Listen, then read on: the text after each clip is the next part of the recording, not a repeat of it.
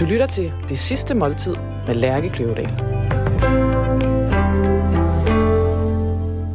Esben Bjerre, podcaster, journalist, influencer. Ja. Velkommen til dit sidste måltid. Tak for det. Tusind tak, fordi du vil være. Jamen altså, selv tak. Det Du har- fornøjelse. Du har selv sat uh, settingen. Ja. Altså i virkeligheden sådan lidt ubevidst, kan man sige. Ja. Fordi vi sidder på Hotel D'Angleterre på Kongens Mhm. Nytorv i København. Ja. Øh, og grunden til, at vi gør det, er, at øh, det er mig bekendt i hvert fald, er det eneste sted i landet, der laver den ret, du har bestilt. Ja. Det kan godt være, der er en eller anden øh, altså, kælderrestaurant et sted, som, som kører den i hemmelighed, men jeg tror det ikke. Og, altså det er hovedretten, men lad os bare lige komme til den med det samme. Hvad Ja. har du bestilt? Jamen, det er øh, presset and, øhm, og det er præcis, hvad det, hvad det er. Øh, en, en and, der bliver most ind i et, øh, et apparat, som lidt ligner et, øh, et, et, et torturinstrument, eller, eller altså, det er også ret smukt, synes jeg, på mange måder. Jeg opdagede det første gang, da jeg var i Østrig for, det ved jeg ikke, 5-6 år siden, øh, fordi jeg var vært på Melodi Grand Prix øh, af alle ting. Øh, virkelig ikke noget, jeg havde regnet med, dengang jeg skulle læse journalistik. Men det var jeg. Øh, og så skulle vi lave et indslag nede fra Østrig, fordi de havde vundet året før, og inde på det her meget, meget fine øh, d'Angleterre-agtige hotel i, øh, i Wien. Og, og der står der i udgangen sådan en, en, en, en montre med det her sølvapparat, og jeg hænder læse, og det ser fantastisk ud. Står det her Canal La Presse. Øhm, det er så en, der har været på hotellet. De bruger den ikke mere. De skriver ligesom også, det kunne vi aldrig finde på at lave mere. Så kommer jeg til København. Tror, Altså fordi de simpelthen tænker, at det ville have været... det er for meget. Okay. Ja, det er for meget. Og for folk er så hys, vi laver den ikke mere. Øh, men vi blærer selvfølgelig med den, for den er klasse, den her ting. Øhm, og så kommer jeg til København på D'Angleterre, hvor Andreas Bag er køkkenchef, og, og finder ud af, at de har den simpelthen herinde. Øhm, og så kan jeg ikke lade være. Så må jeg simpelthen bestille den. Øhm, og jeg synes, det er en fantastisk ret. Nu skal jeg nok lade være med at tale humøret ud af den. Så, så når han kommer, jeg så tror, kan han fortælle bliver, meget jeg, bedre. jeg, jeg har en fornemmelse af, at det bliver et af de programmer, hvor vi kan, hvor vi kan dvæle længst ved maden, kan man roligt sige. Jamen, For det, det er jo simpelthen en proces omkring hele den, øh, den øh, kanar eller pres, som jeg også har haft glæden af at få herinde et par gange.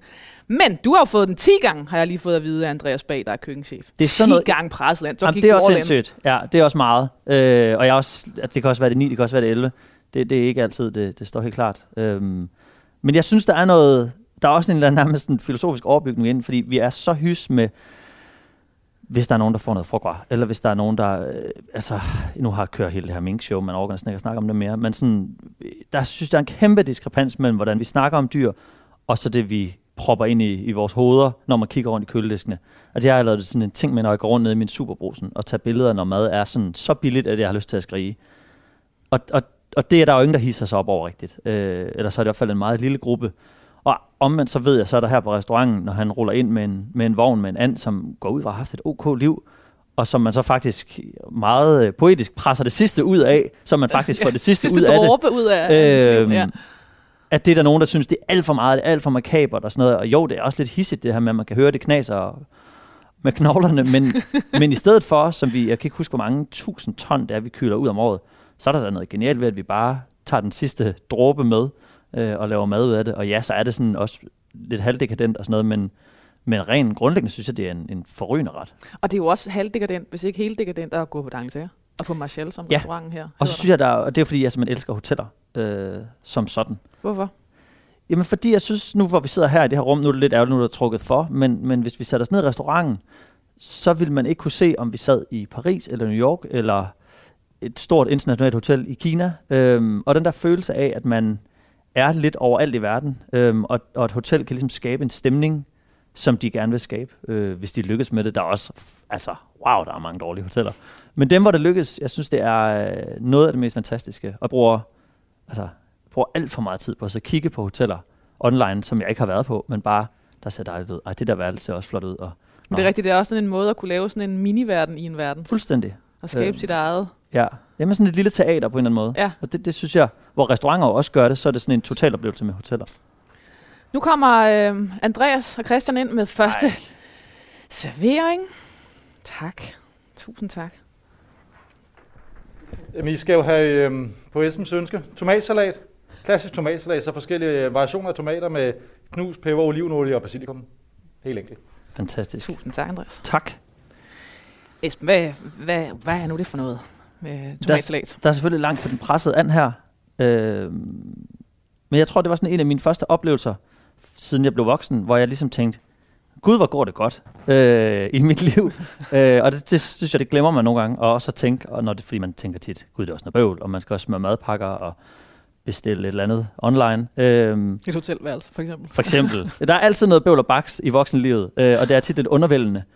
Øh, men så kan jeg huske, at jeg var på en, øh, en rejse med min, øh, med min kæreste, sådan vores, vores første ferie sammen, hvor vi bare kørte til, til Italien og kørte rundt. Vi var egentlig kørt til Sydfrankrig, og så tror jeg, vi synes det var lidt for latterligt. Vi havde ikke rigtig sat os ind i de gode steder at køre hen, så det blev sådan noget Nice og kan. Og hvis man ikke ligesom har lavet noget research inden, så bliver det bare tit nogle jammerlige steder.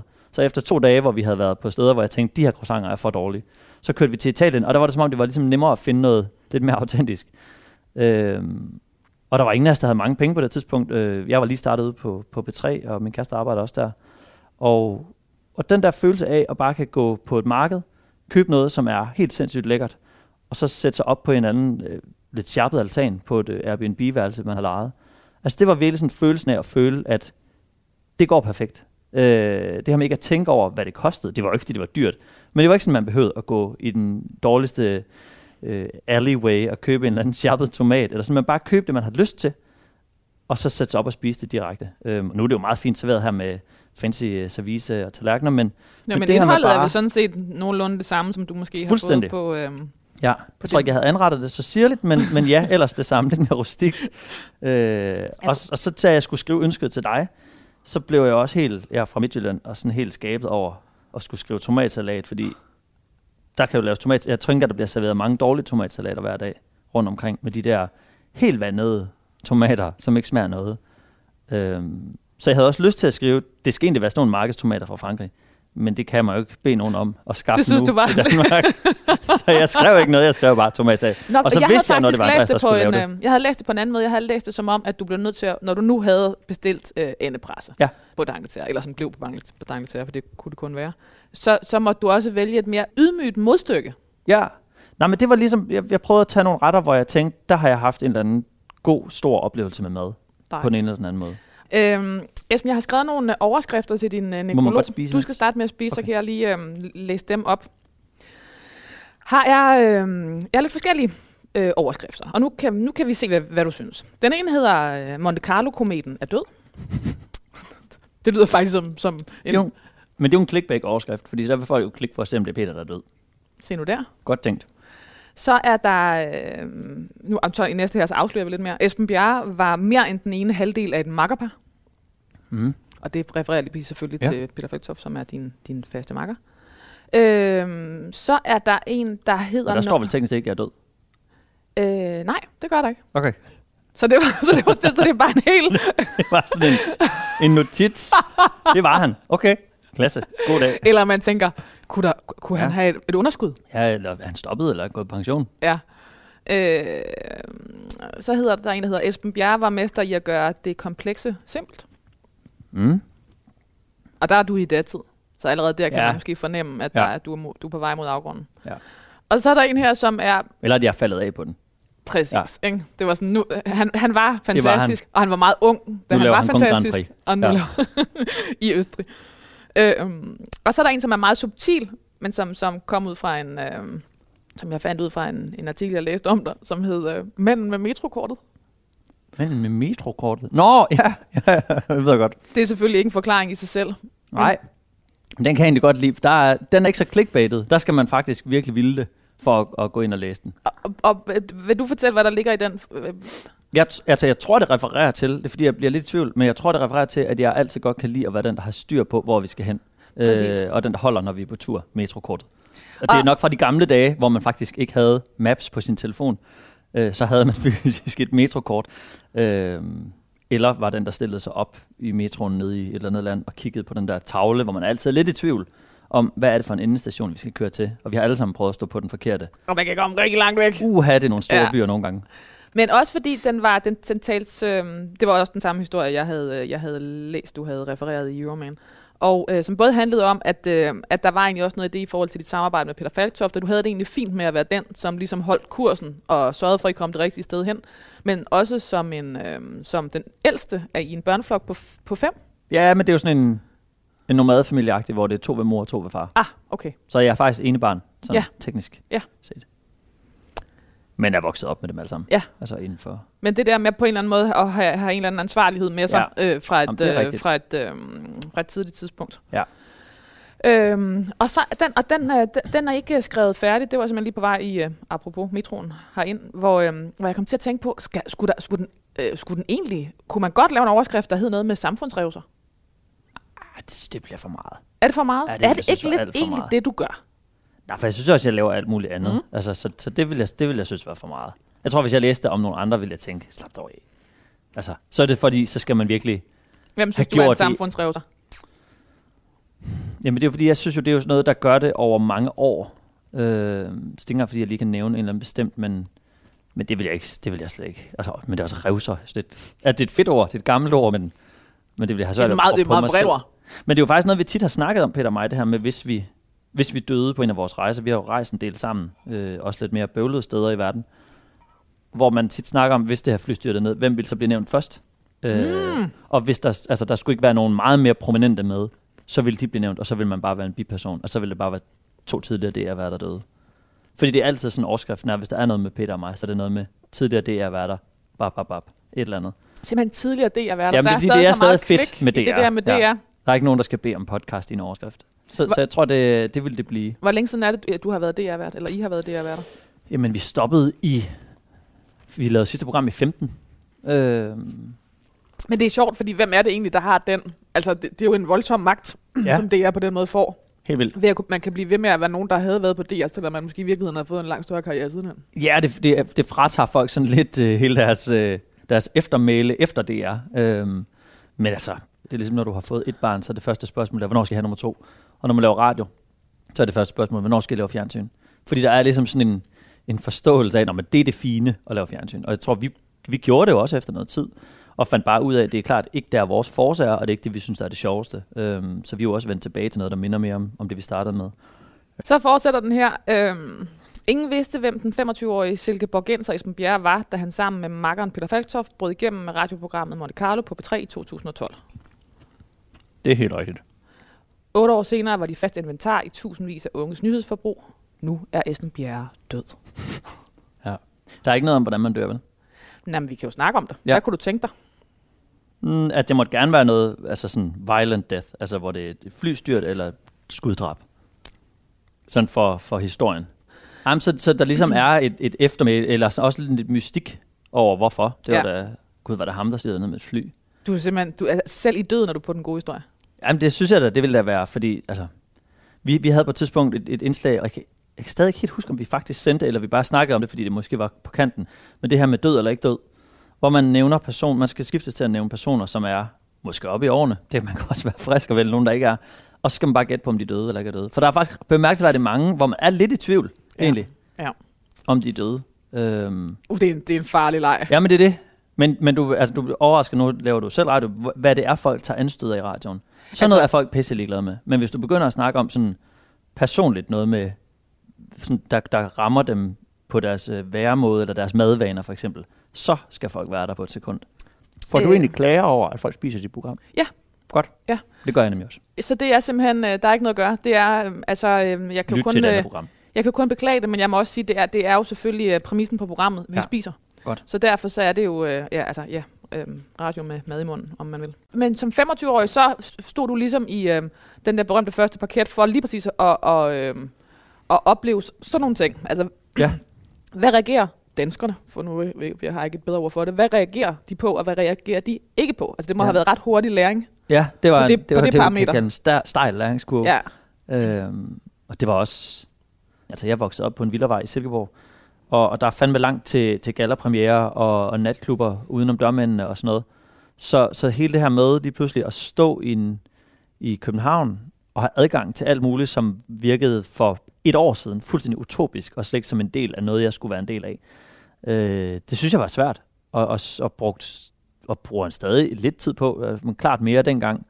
Det der med bare at vende sig til, når du kommer ind på en bar med dine tre kammerater, og folk, der så kommer ind, kigger over, så kigger de på mig, fordi de ved, hvem jeg er, kigger de, fordi de tænker, jeg er en idiot, eller kigger de bare, som man gør, når man kommer ind på en bar, og tænker, nå, der står nogen over, jeg går op og køber en øl.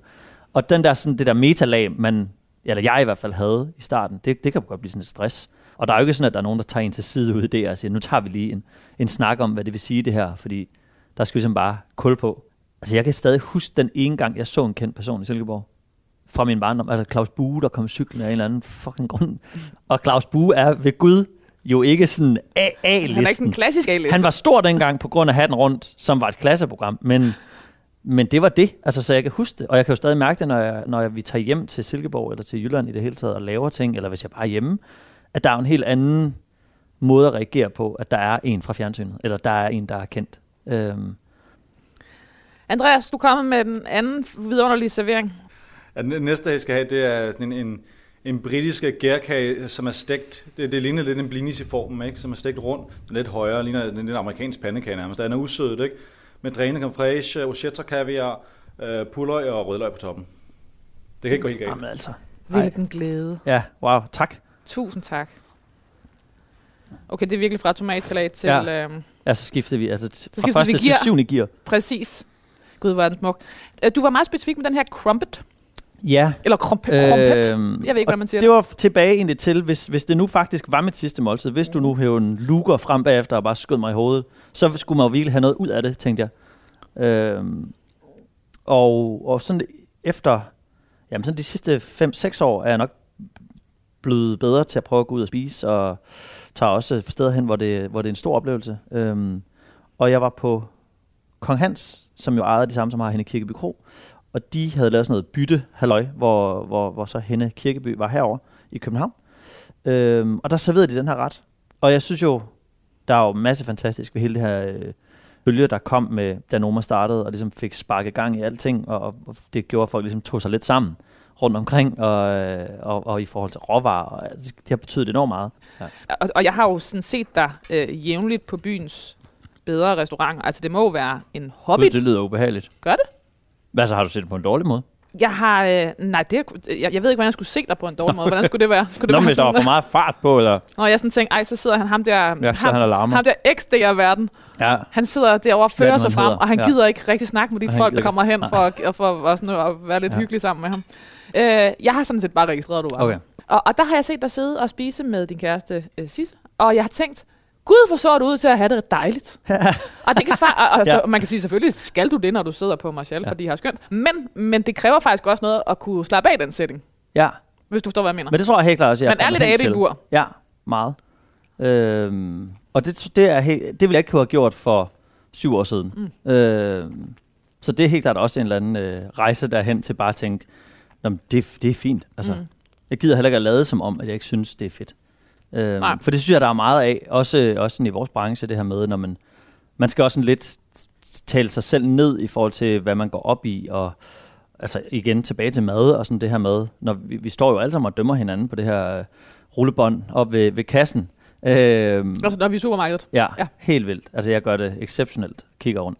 Øhm, og der synes jeg bare, at nogle gange, der er sådan lidt, når vi må heller ikke gøre os selv øh, finere, end, end vi er. Øhm, der var en, øh, en fantastisk kronik engang i, i Information, og det er så pinligt, jeg kan simpelthen ikke huske, hvad hun hed, hende der skrev den, men hvor hun skrev om det her med, der er den her type mediemænd især, som, som praler med røde pølser, men drømmer om den røde løber. Og jeg synes, det er så smukt og wonderful skrevet. Fordi... Altså, som handler om at være en af dansken. Men ja, men det der med, at man vil gerne være så, så nede på jorden og jovial, men, men i det sekund, der ligesom byder sig muligheden for, at man kunne komme ind til noget, noget gratis Ja. glitter, så er man der.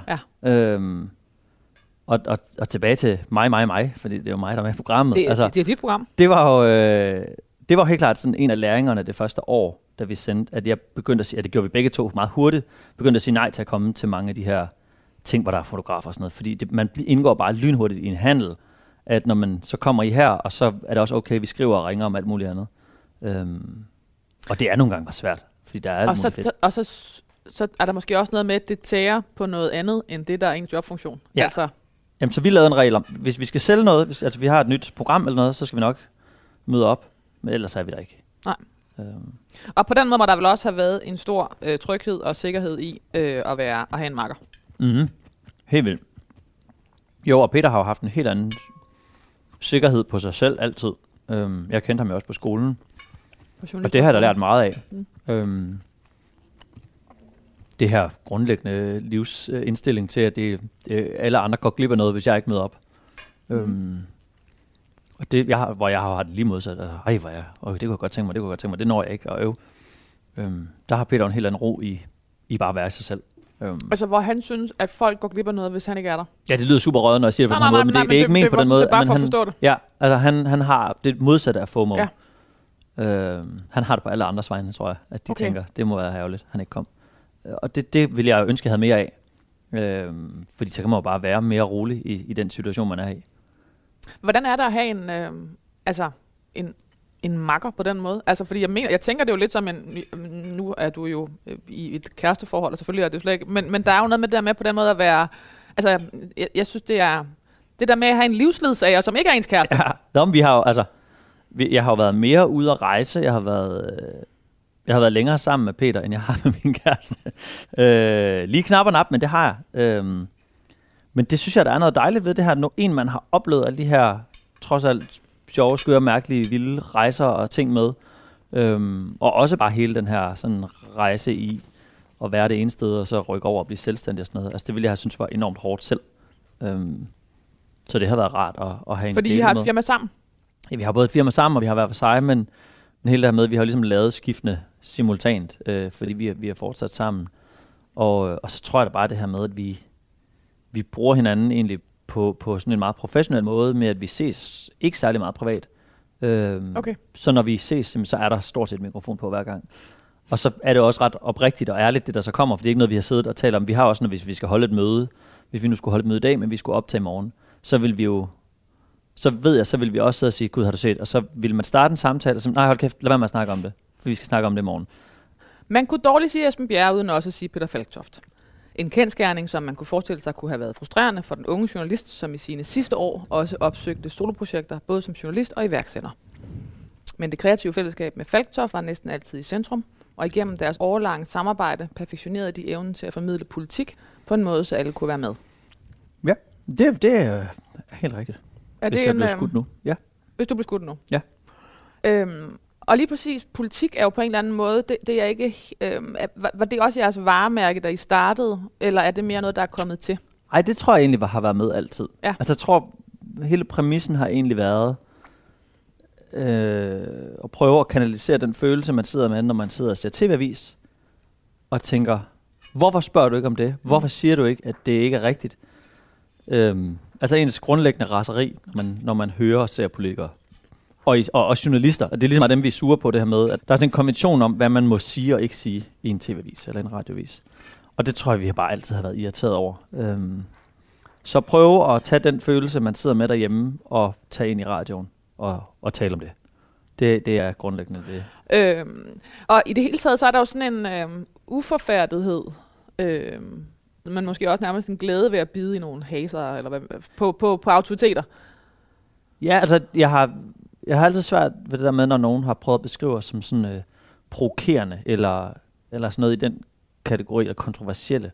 Fordi det er aldrig nogensinde vores mål at være det, bare for at være det. For det synes jeg er så, jeg synes, jeg er så irriterende, når... Øh, Det er på linje med samfundsrevser, kan jeg fornemme. Jamen, det er altså lidt det der med sådan, jamen, jamen, der skal jo være en mening med det, og ikke bare for at genere nogen. Og jeg synes, der er også gået lidt sport i det her det seneste tid med sådan noget, kan vi lave sjov med, at nogen føler sig krænket, hvor det er sådan, og det er ikke fordi, det skal være nogen bestemt, men det er bare, ja, det er bare nogle nemme point at tage, synes jeg. Øh, jeg synes, det er federe, når man bider op af, og det er, det er jo virkelig ikke mig, der opfinder nogen dyb tallerken her, men, men jeg har aldrig ondt i maven, hvis jeg er oppe og skændes, om det så er online eller i virkeligheden, med nogen, som har mere magt, end der, hvor jeg sidder. Simpelthen ikke. Nej, det har jeg ikke, fordi så, så har jeg det jo sådan lidt, jamen, så er det jo en del af deres job. Øh, nu har jeg lige haft sådan en længere øh, ting kørende med, med Philip Morris, hvor jeg... Hvor jeg Og det er tobaksindustrien, du er, du ja. efter. Øh, verdens største tobaksfirma, hvor jeg skrev med deres pressechef. Ja, og hvor, hvor der også var nogen, der sådan, ej, men hvordan, og er det ikke også lidt ledet over for ham, hvor det sådan, han er pressechef for verdens største tobaksfirma. Altså, nærmest uanset hvad jeg gjorde, så er det stadig ikke synd, for de er ligesom de store.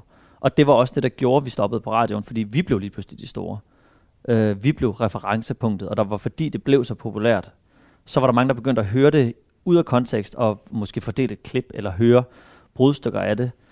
Og, og så bliver det svært at lave det, fordi så, bliver man, så blev vi lige pludselig dem, der sparkede, næsten uanset hvor vi sparkede hen, sparkede vi nedad. Øh, også politikere, altså medmindre det var sådan de øverste ministre, jamen hvis det var en eller anden random politiker, man, der havde dummet sig, som man grinede af, men så havde man lige pludselig hele den her rygvind af 5, 6, 7, 800.000 lyttere, som skubbede med. Og, og det ansvar, synes jeg, vi var gode til at forvalte ved at sige, men så stopper vi, fordi det bliver alt for meget den magt, man får, når man sidder der. Og det, det er absolut ikke for at sige, at vi har gjort det fejlfrit, men øh, det er jeg glad for, at vi stoppede der. Øh, fordi altså, men så startede vi ligesom forfra på noget andet. Så nu kan man høre det clear. Det, det er så vildt. Det er jo simpelthen det er jo sådan lyden af, af, af, af, det, store, af det store farvel. Eller skal, hvad, Skal det, der bliver rullet ind. Ja. Okay, ja. Det er jo, øh, jeg skulle til at sige, det er jo en, det er jo en stort set Esbens signaturret efterhånden, ikke?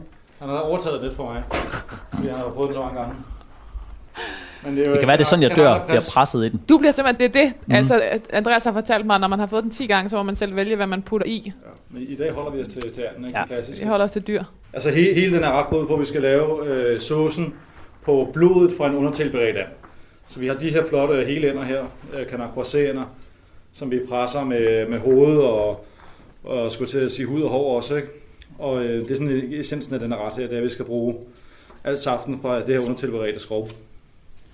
Så vi har sådan et, et blodigt skrov her, hvor vi lige skal have brystet fra, og så sender vi det tilbage til køkkenet, så de kan få lidt ekstra tilberedning. Ikke? Og det sker simpelthen, mens du står og, og, øh, og trancherer Andreas, så er der noget, der kører tilbage til Ja, køkkenet. så, så kører brystet her tilbage til køkkenet, og så tilbereder de det. Og så laver de sådan et, et udvalg af små øh, sides til retten her, lavet på resten af de spisende dele på anden. Ikke? Og det man jo ikke kan se, det er, at det er et, øh, et rullebord, og på hver side står der øh, to øh, metal monstre. Den ene er en, en presse, øh, som jeg i Ja, hvert det ligner fald... nærmest en klokke, ikke? Altså Jo. ligesom, at den står på to meget massive...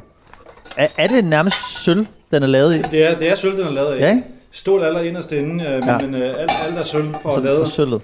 øh, et gammelt sølvfirma, der hedder øh, Estaflet. Og de laver stadig sølvtøj den dag i dag i Paris, men de her presser de er ikke blevet lavet i 100 år. Så det er sådan et antikt øh, øh, aggregat.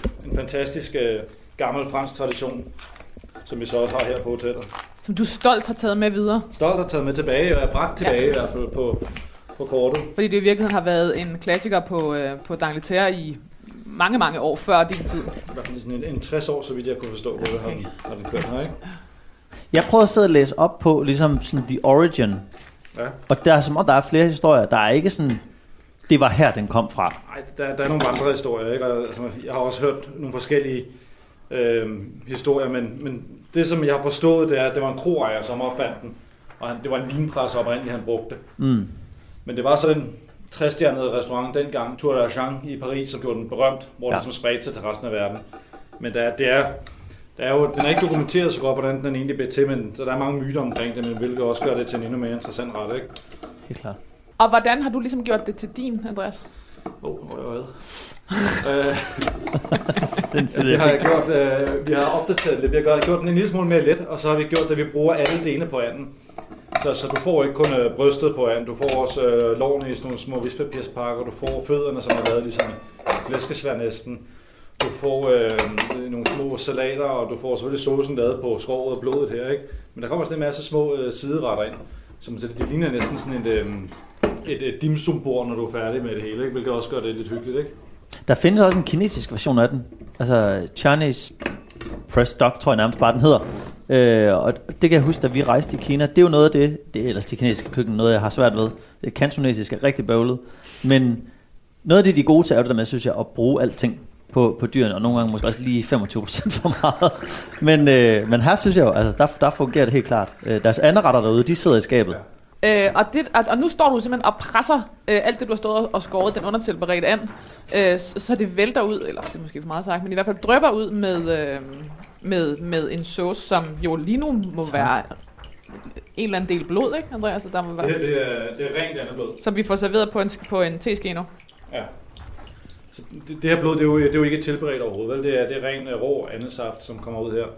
Og øh, det der er hele essensen i den her ret, at vi skal, vi skal legere en sauce med, med det rå blod og bruge det der, det, det evne til at tykne, ligesom et råt æg gør øh, i en, øh, i en sauce banæse eller en legeret vaniljeis. Så bruger vi det rå andeblod. På det, det lyder lidt makabert, men altså det... Kunne man godt lave en anden, godt. kan man lave en anden is så, Du kan lave andeis. teknisk set? Du kan, du kan jo du kan jo tage en vanilje isbase og så, så legere andet blod ned i. Jeg kan ikke garantere for, hvordan det kommer til at smage for dig. Men teknisk set, så Okay. er fuldstændig ret. Sindssygt. Eller Anne Banæs. Ej, Anne Banæs, det lyder til gengæld. Altså, Pivfrækt. er forrygende.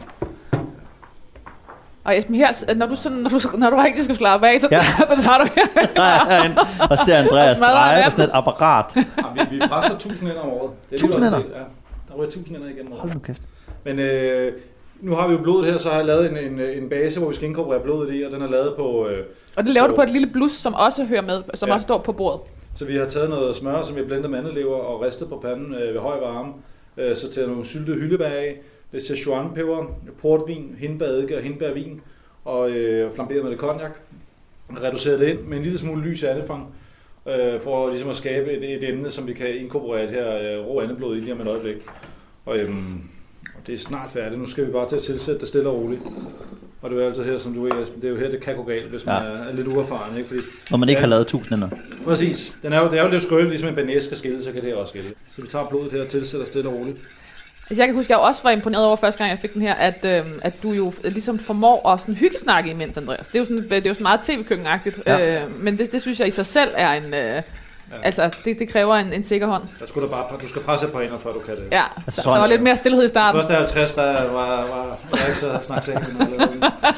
Altså, langsomt som vi tilsætter blodet her, så får vi sådan en, I kan se den tykner med det samme saucen Ja. her. Ja. Vi får den der Det er simpelthen blod. tykke, cremede ja. gravy tekstur, ikke?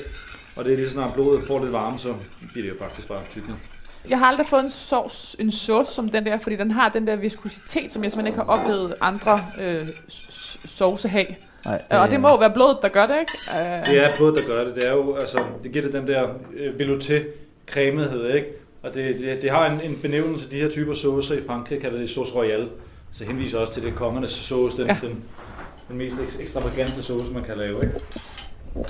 Så brystet har I på tallerkenen her, det er blevet grillet med lidt, øh, lidt øh, varme krydderier, skåret i skiver. Så maskerer vi det med sauce royale. Jeg elsker det. Ej, hvor flot. Tak. Hvad er det for noget vin, du har serveret? Ved du hvad? Ja, det er lige Christian, der skal. Så skal jeg lige Ja. smage på det, før jeg kan se, hvad det er i sådan noget her. Tak skal du have. Men vi har jo specielt valgt det der. Jamen, jeg er så glad for det. Så de, de andre det er retter her, som er på siden, I kan se andefødderne. De sprøde andefødder her, som er friteret og lavet ligesom flæskesvær. Så Men som jo simpelthen ligner en rigtig andefod. Der er ikke noget der. Det Det er man en ikke er i tvivl Vi om. bare fjerner ben og negle. Øh, lidt øh, øh, mus på andelever og høvlede trøfler. Låret fra øh, anden er i de her små pakker med syltede blommer og citronsimian, ikke? Og så har I en øh, øh, rød øh, endivesalat med gammel balsamico og sort kardamom for at give det modspil til den der kraftige ret her. Og så eftersom det er jo en sauceret, det hele handler om saucen, så når I er Ja, færdige med at spise ja. kød, vil der være lidt sauce tilbage på tallerkenen og i gryden her, og så tager jeg de små butterdejsflonger her, og lige trækker det sidste sauce op, ikke? Ja, eller et skæg. det, det handler handler om uh, saucen, og reglen normalt er, at man ikke efterlader sauce. Aldrig. Det kunne vi aldrig aldrig, drømme om. aldrig. Det kommer ikke til at ske. Det lover vi. Velbekomme. Jamen, tusind, tusind tak. Tusind tak.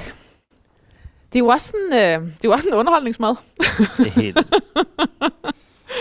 Ej, altså Esben, jeg er virkelig glad for, at du har bestilt det her. Altså, man, man efter, efterhånden, når vi efter, nu efterhånden har lavet nogle programmer, så kan man jo godt sådan...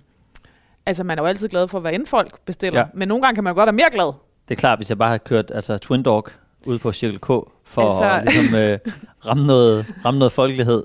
Altså, alt er jo en oplevelse. Ja. Men det her, det er jo så en af dem, som ovenikøbet bare smager Så så, sindssygt Pisse godt. Ja. Og jeg synes, der er jo faktisk lidt øh, Chinese dog over den, fordi der er der Szechuan peber, Mm. som, Som- lige lammer tungen Mhm. lidt på en sindssyg måde. Og hvad, hvad, øh, hvad, mener, hvad mener Andreas, når han siger, at han har fundet en rødvin til dig? Hvad er det så, Esben? Jamen det er jo fordi, jeg så faktisk har spist herinde så mange gange nu, så nu har han måske en idé om, hvad jeg godt kan lide. Øhm, I mange år drak jeg nok mest hvidvin. Mm. Fordi jeg faktisk ikke var til det, jeg rev ud i kinderne. Nej. Øh, som sådan en, en varm mokaj nogle gange. Øh, sådan følelsen af den der, hvor det virkelig river. Øh, men det, jeg er Altså, kommet når du mere... mener, du drak hvidvin, mens de andre drak breezers og sådan noget? Nej, overhovedet Nej, nej, okay. mens de drak tung rødvin. Og Ah. det har jeg bare ikke rigtig kunnet. Øhm, jeg er kommet mere over i rødvin, men det er nok mere i den her genre. Hvor det er sådan lidt, lidt til den lettere side Og, og blødt. og blødt. Ja. Øhm, så, så kan jeg være med. Og så synes jeg, det er virkelig lækkert. Og så er jeg jo en af de store kraftidioter, som synes, noget naturvin er fedt. Øh, og ikke ud fra sådan et øh, religiøst synspunkt med, at det skal bare være gravet ned i fuldmåne og pisse irriterende. Øhm, men mere ud fra, ligesom alt andet fødevare, jeg køber, så synes jeg, det skal være lavet nogenlunde ordentligt. Og, og det, øhm, så, så, så derfor Og hvordan, er, jeg er, der, er, der, er der også andet. noget med, at, at det virker anderledes på dig, naturvin? Overhovedet ikke. Øh, altså, jeg bliver fuld af det hele.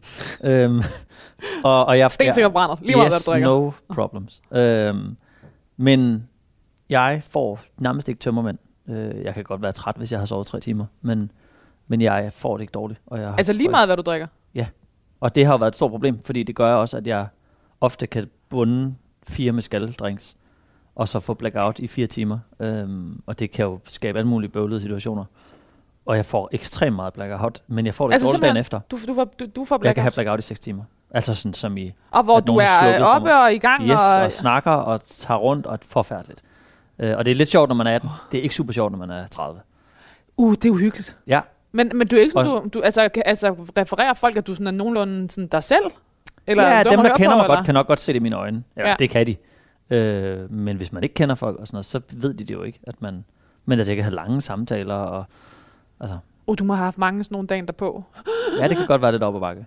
Øhm, så, så det har nogle gange været lidt problemet ved ikke at få det dårligt, fordi der har ikke været sådan en indre stopklods, som har tænkt, åh, oh, du ved bare, i morgen, der skal du ligge ned til klokken 17.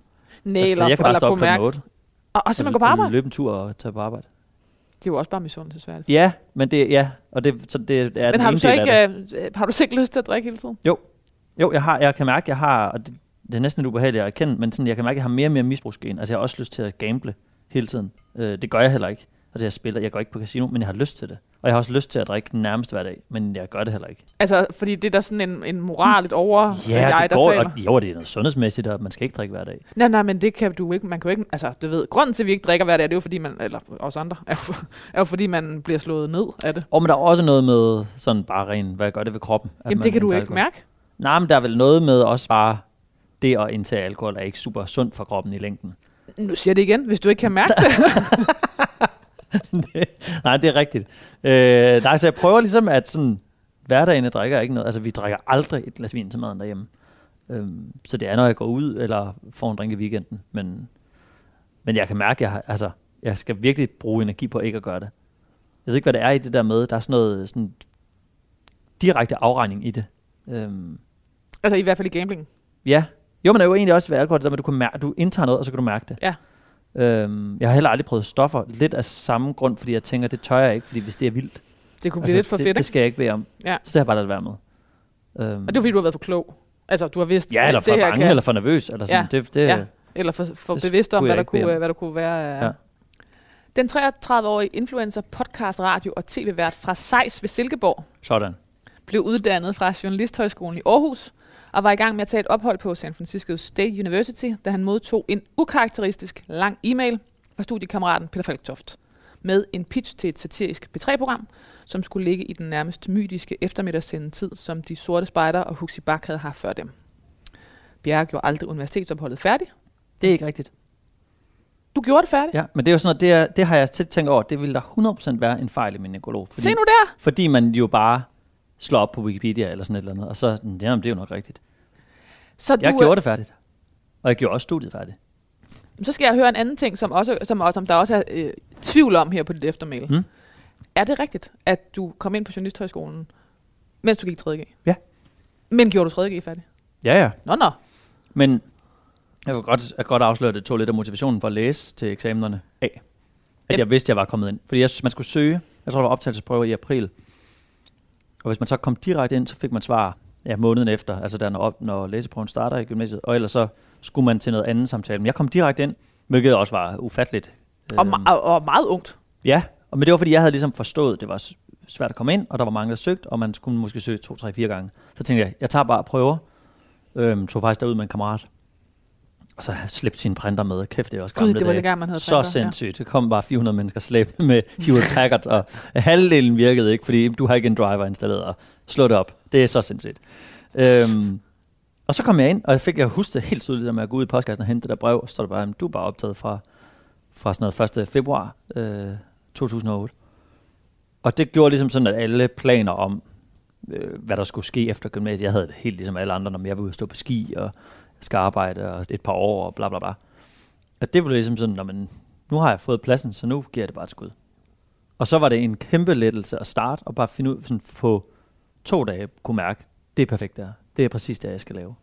Øhm, og finde sådan et fællesskab i, at der er nogen, der har samme referencerammer. Og sådan. Det, det var virkelig en stor fornøjelse. Jeg har altid hadet at gå i skole, og det er ikke noget med dem, jeg har gået i skole med at gøre, men sådan, det var bare, jeg skulle ikke bede om det. Hverken gymnasie eller folkeskole. Nu står der her, det lå ikke i korten, at, at Esben Bjerre skulle være journalist. Er det rigtigt? Øh, det kommer an på, hvornår man har set i kortene. Det er, i hvert fald- jeg har ikke ligesom mange andre, jeg kan se, når jeg har læst portrætter, at de har ligesom siden de var fem, siddet og leget tv-avis i en papkasse og sådan noget. Altså, det har jeg ikke. Men jeg tror altid, jeg har tænkt, at det skulle være et eller andet med noget på en eller anden måde samfundsrelevant. Men at det jo lige var det her, nej. Og der er igen, jeg har heller ikke nogen øh, forbilleder sådan en familie, hvor man har tænkt, når man onkel Hans, han har lavet det her, det vil jeg også. Onkel Hans var i Kongo. Jamen, det er det, og det var, det har onkel Hans ikke. Nej. Han var panser. Selvom der blev diskuteret politik rundt om bordet i barndomshjemmet, hvor Esben Bjerre var den ældste af fem søskende, øh, var, det ikke noget, var det ikke med noget klart formål. Altså, at man diskuterede. Nej. Det var, det, det var, øh, Det var bare derudad. det var bare derudad. Ja. Dog var Esben i en tidlig alder klar over, at han kunne noget særligt. Og det her, det er, det er fra Euroman i 14. Nå. Der står, noget pigerne og de seje i folkeskoleklassen måske ikke sat specielt højt lige nu, men som han havde en fornemmelse af, ville komme ham til gavn sidenhen. Og nu kommer der et citat. Jeg var vidne, god til at formulere mig og havde styr på samfundet. Men det talte ikke i de voksnes verden. Ikke i, men det talte i de voksnes verden, ikke i 7. klasse. Der husker jeg tydeligt, at jeg tænkte, at det nok skulle gå mig godt. Jeg skulle nok vinde i det store spil. Gud, hvor forfærdeligt. Godt, jeg er død, når, jeg, når det bliver skrevet igen. Også fordi det er allerede blevet skrevet en gang, men det, bliver skrevet igen. Øhm. Jamen, det er jo sådan noget forfængelighed. Det er ubehageligt at høre sig selv, rose sig selv. Det er modbydeligt. Men det er jo, altså, jeg kan sagtens huske følelsen, og både at jeg har tænkt det og i, til citat, men også dengang. Altså det der med ligesom ikke at have den valuta, der gælder nu, men at tænke, når, man, når, vi, når vi tager videre til næste by, så er det mine penge, der gælder. For igen, jeg føler ikke, der var nogen, der dengang tog noget fra mig. Det var ikke fordi, at der var nogen, der ligesom trampede på mig for at komme højere op. Jeg kunne bare mærke, at det, jeg havde ligesom ikke, jeg havde ikke noget at komme med til bordet, som var super, øh, jeg tror var det dengang. Øhm, jeg tror, jeg har været en fin ven og, og hyggelig klassekammerat. Altså, det, det er ikke fordi, jeg har været, igen, jeg har bare været sådan midt i. Øhm, hverken, hverken meget mere eller Men meget det er jo sådan noget, man drømmer om, at, at ens børn faktisk siger til sig selv. Altså det kan godt være, at du ikke er, er den sejeste i klassen lige nu, men tro mig, du kommer, det, bliver, det ender skide godt. Jo, men det gjorde jo også, at jeg jo ikke synes det var super fedt at gå i skole. Øhm, Så det var også sådan en jeg- overlevelses... Uh, Ja, der med at tænke sådan, at det skal, nok, det skal nok blive bedre. Hvor jeg ville da egentlig... Jeg tror, at jeg havde sikkert kunne, jeg kunne blive, have siddet i Udenrigsministeriet, hvis jeg nu havde været god og glad for at gå i skole, fordi så havde jeg faktisk fået bedre karakterer, taget mig mere sammen og været mere hårdt arbejdende. Øhm, I stedet for at tænke, at det, det er ikke lige mig det her. Øhm, så jeg tror, at begge, begge dele kommer ligesom en eller anden pris. Det kan man roligt sige, at han fik ret i. For Esben Bjerre fik succes med det meste af det, han kastede sig over. Udover sin velsmurte journalistkarriere med Monte Carlo-brandet, øh, som siden kastede tv-programmer af sig, og i 2016 blev afløst af podcasten Her går det godt, fik han også succes som forretningsmand, ligesom han ofte blev fremhævet som modeikon. Sindssygt at sige det. Tag den sejs. Ja, men det vil jeg, altså... Hverken det ene eller det andet, vil jeg sige. Altså, jeg er jo super konservativ i, hvordan jeg er klædt. Men dog fremhævet igen og igen. Ja, nå, men det, er da, det er da også flot. Øhm, men ja, det ved jeg ikke. Det, ved, det tænker jeg siger mere om alt muligt andet end, end om mig. Øhm, Men på sine sidste år, for sådan kan vi jo skrive om det nu, øh, måske øh, fordi han blev far til datteren Ellie, blev Esben Bjerre i stigende grad grebet af, om ikke nervøsitet, så i hvert fald opmærksomhed på den planet, han skulle give videre. Han begyndte at lave podcasten Optimisten, hvor han på sin skæve og underholdende façon forsøgte at oplyse unge mennesker om FN's verdensmål. Ligesom øh, opmærksomheden på eget forbrug begyndte at fylde mere i hans bevidsthed og i hans professionelle virke. det kan Esben- godt Esben føles paradoxalt, når man sidder her og smovser. Men altså, i, ja. i en presset and. Ja. Ja. Esben har sidekicket øh, Peter øh, Falktoft udtalt til politikken, at deres yngre selv ville have brækket sig over den nyvundne politiske frelstid.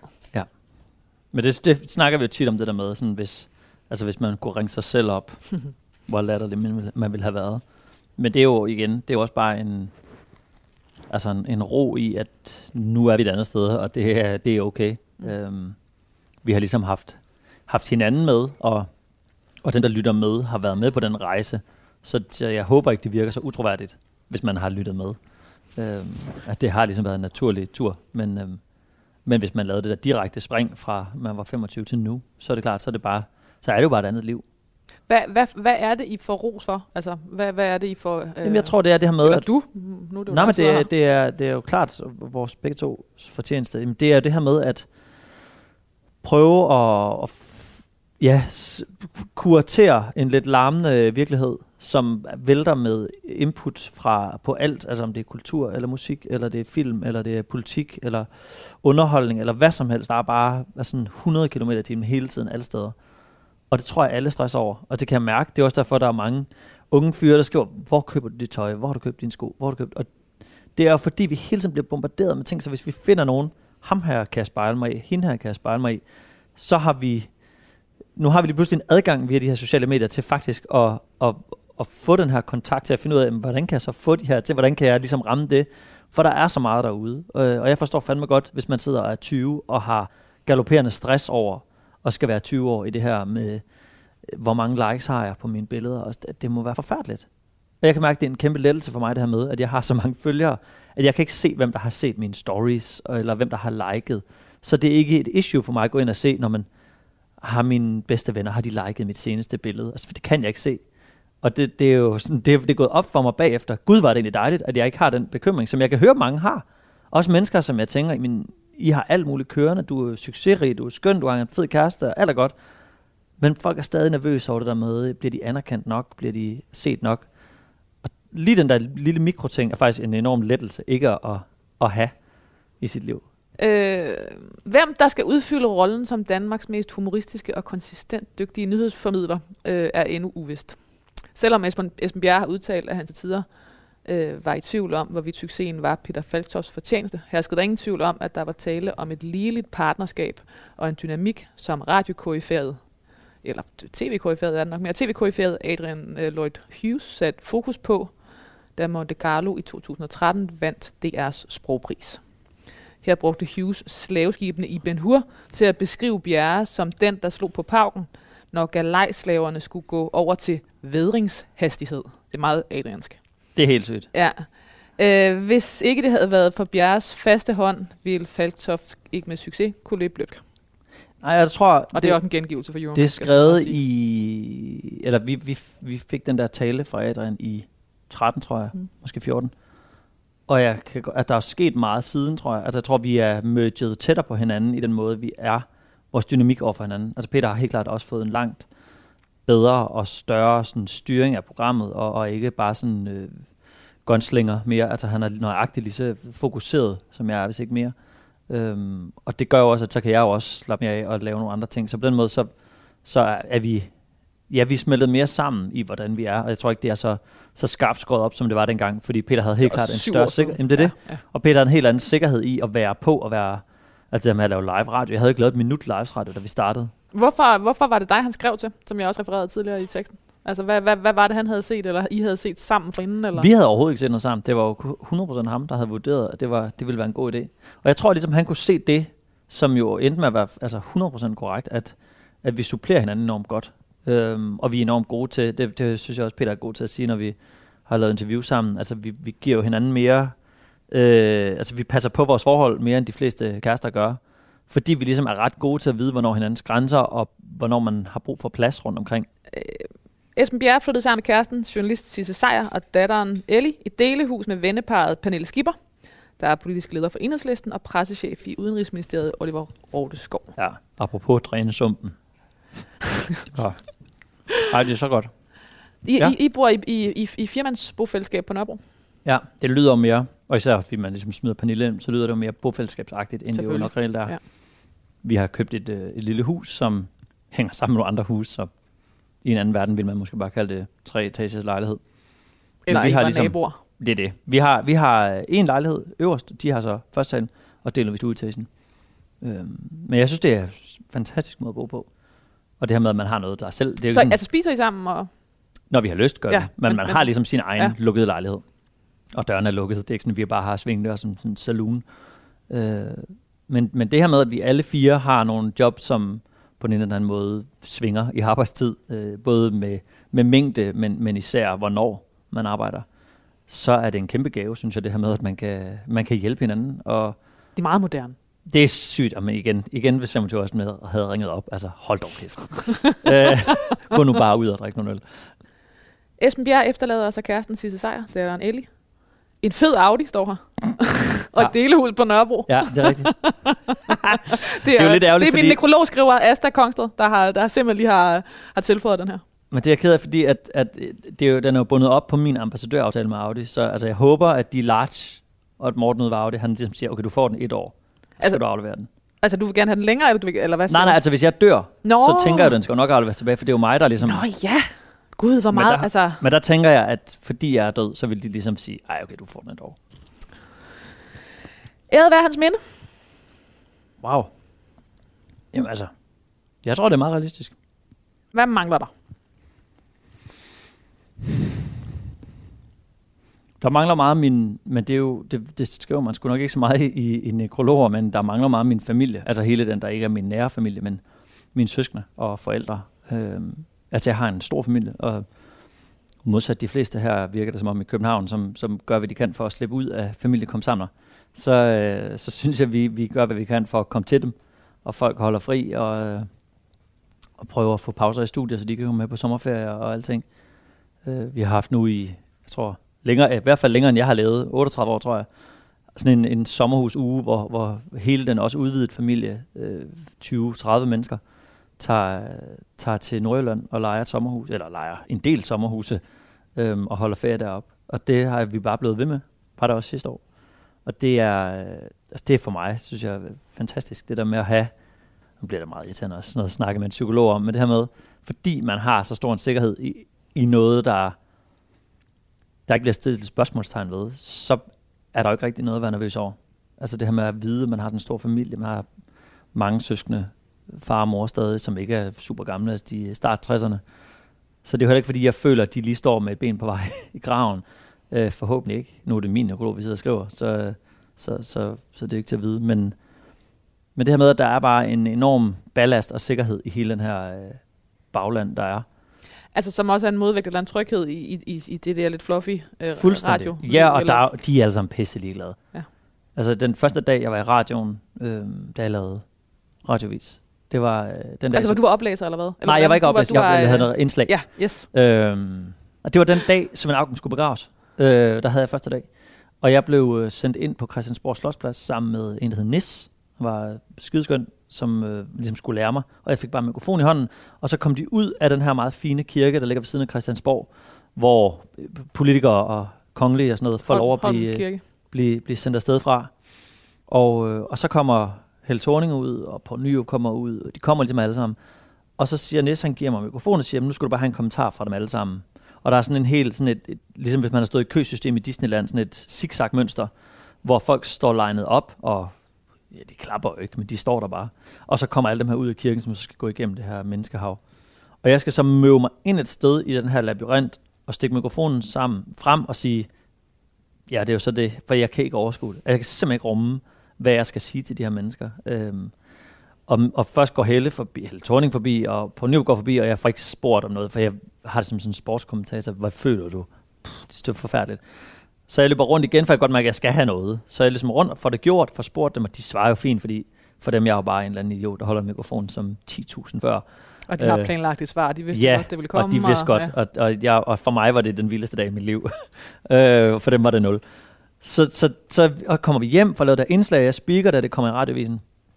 Og det var en kæmpe dag, der med, jeg har været i radiovisen på Danmarks Radio. Jeg kan huske mit bedstemor, ligesom det der med, det er pressens radiovis. Hele min barndom, det der med, vi skal lige tænde fra pressen. Altså, det var så tung en institution. Der er ikke noget med kanaler eller noget. Vi tænder fra radiovisen. Øhm, og så det første opkald, jeg får, jeg tror ikke, han skriver, jeg tror faktisk, det er bare min lillebror, der sender en sms.